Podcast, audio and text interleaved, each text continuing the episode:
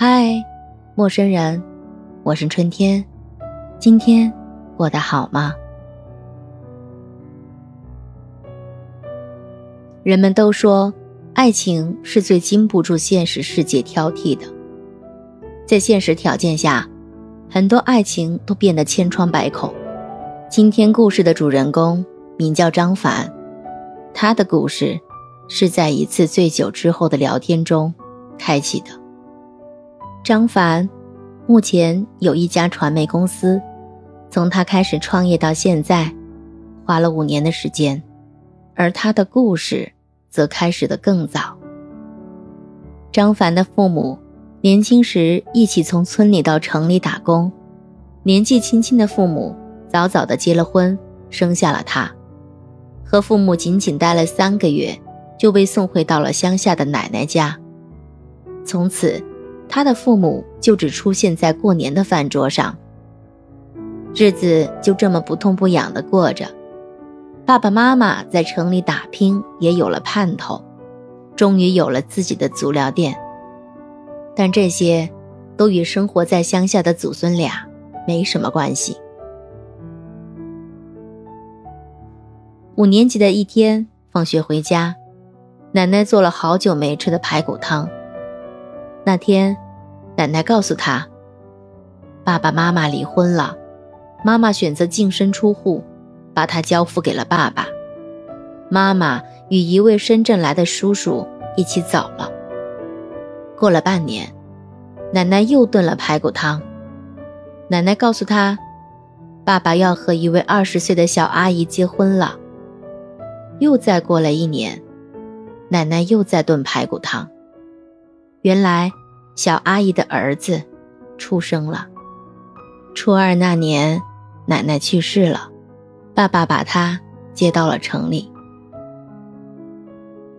在乡下待惯了的张凡无法适应城里的生活，学习也特别差。在学校报到那天，是一个星期三，老师把他安排在了张苗苗的旁边。张苗苗。父母在菜市场卖鱼，家庭条件一般。他成绩很好，老师安排了张凡与他同桌，就是希望可以帮助张凡快速的适应学校，提高成绩。苗苗是一个热情、善良、好学的孩子。慢慢的，青春期的躁动和苗苗的细心温柔，让张凡对苗苗产生出了超过友谊的情感。日子就这么慢悠悠地过着。高考时，成绩一向很好的苗苗考上了一所很好的学校，张凡却只考上了同城的一所大专。就这样，两人一起来到了同一个城市读书。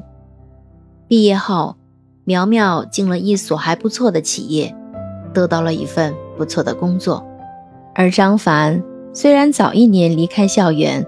但学历的差异，让他只找到了一份简单的销售工作。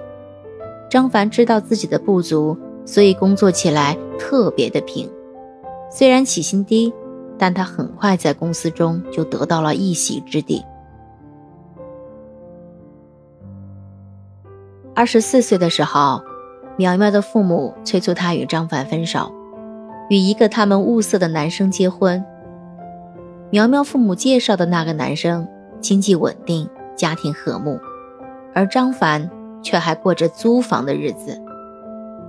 苗苗父母说，如果张凡想要和苗苗结婚，至少必须把房子买了，否则是不可能同意的。就这样，一来二去，作为女生，苗苗也动摇了，不得不与相恋多年的张凡分手。